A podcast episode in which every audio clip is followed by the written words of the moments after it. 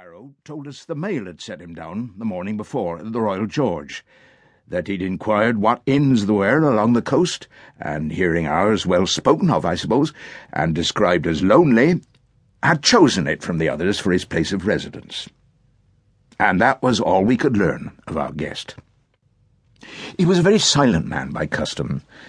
All day he hung round the cave or upon the cliffs with a brass telescope all evening he sat in a corner of the parlour next to the fire and drank rum and water, very strong.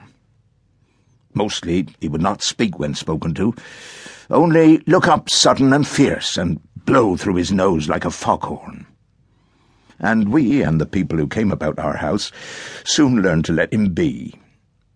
Every day when he came back from his stroll, he would ask if any seafaring man had gone by along the road. At first we thought it was the want of company of his own kind that made him ask this question, but at last we began to see he was desirous to avoid them. When a seaman did put up at the Admiral Benbow, as now and then some did, making by the coast road for Bristol, he would look in at him through the curtained door before he entered the parlour, and he was always sure to be as silent as a mouse when any such was present. For me, at least, there was no secret about the matter, for I was, in a way, a sharer in his alarms. He had taken me aside one day and promised me a silver fourpenny on the first of every month, if I would only keep my weather eye open for a seafaring man with one leg, and let him know the moment he appeared. Often enough, when the first of the month came round and I applied to him for my wage, he would only blow through his nose at me and stare me down. But before the week was out, he was sure to think better of it, bring me my fourpenny piece, and repeat his orders to look out for the seafaring man with one leg. How that personage haunted my dreams, I need scarcely tell you. On stormy nights, when the wind shook the four corners of the house and the surf roared along the cove and up the cliffs, I would see him in a thousand forms and with a thousand diabolical expressions. Now the leg would be cut off at the knee, now at the hip.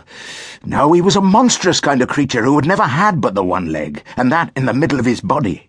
To see him leap and run and pursue me over hedge and ditch was the worst of nightmares.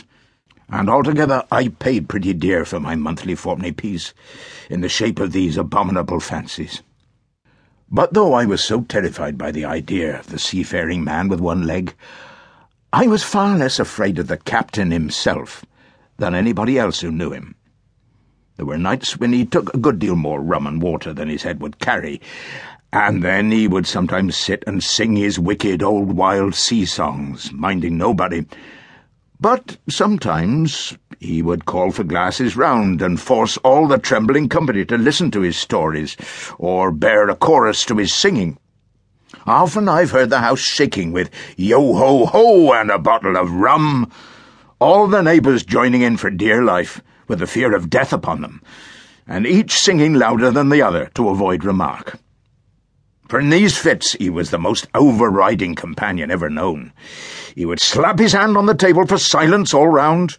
He would fly up in a passion of anger at a question, or sometimes because none was put, and so he judged the company was not following his story nor would he allow anyone to leave the inn till he had drunk himself sleepy and reeled off to bed. His stories were what frightened people worst of all. Dreadful stories they were, about hanging and walking the plank and storms at sea and the dry Tortugas and wild deeds and places on the Spanish main. By his own account, he must have lived his life among some of the wickedest men God ever allowed upon the sea and the language in which he told these stories shocked our plain country people almost as much as the crimes that he described. My father was always saying the inn would be ruined, for people would soon cease coming there to be tyrannized over and put down and sent shivering to their beds. But I really believe his presence did us good. People were frightened at the time, but on looking back they rather liked it. It was a fine excitement in a quiet country life, and there was even a party of the younger men who pretended to admire him, calling him a true sea dog and a real old salt and such like names, and saying there was the sort of man that made England terrible at sea. In one way, indeed, he bade fair to ruin us, for he kept on staying week after week, and at last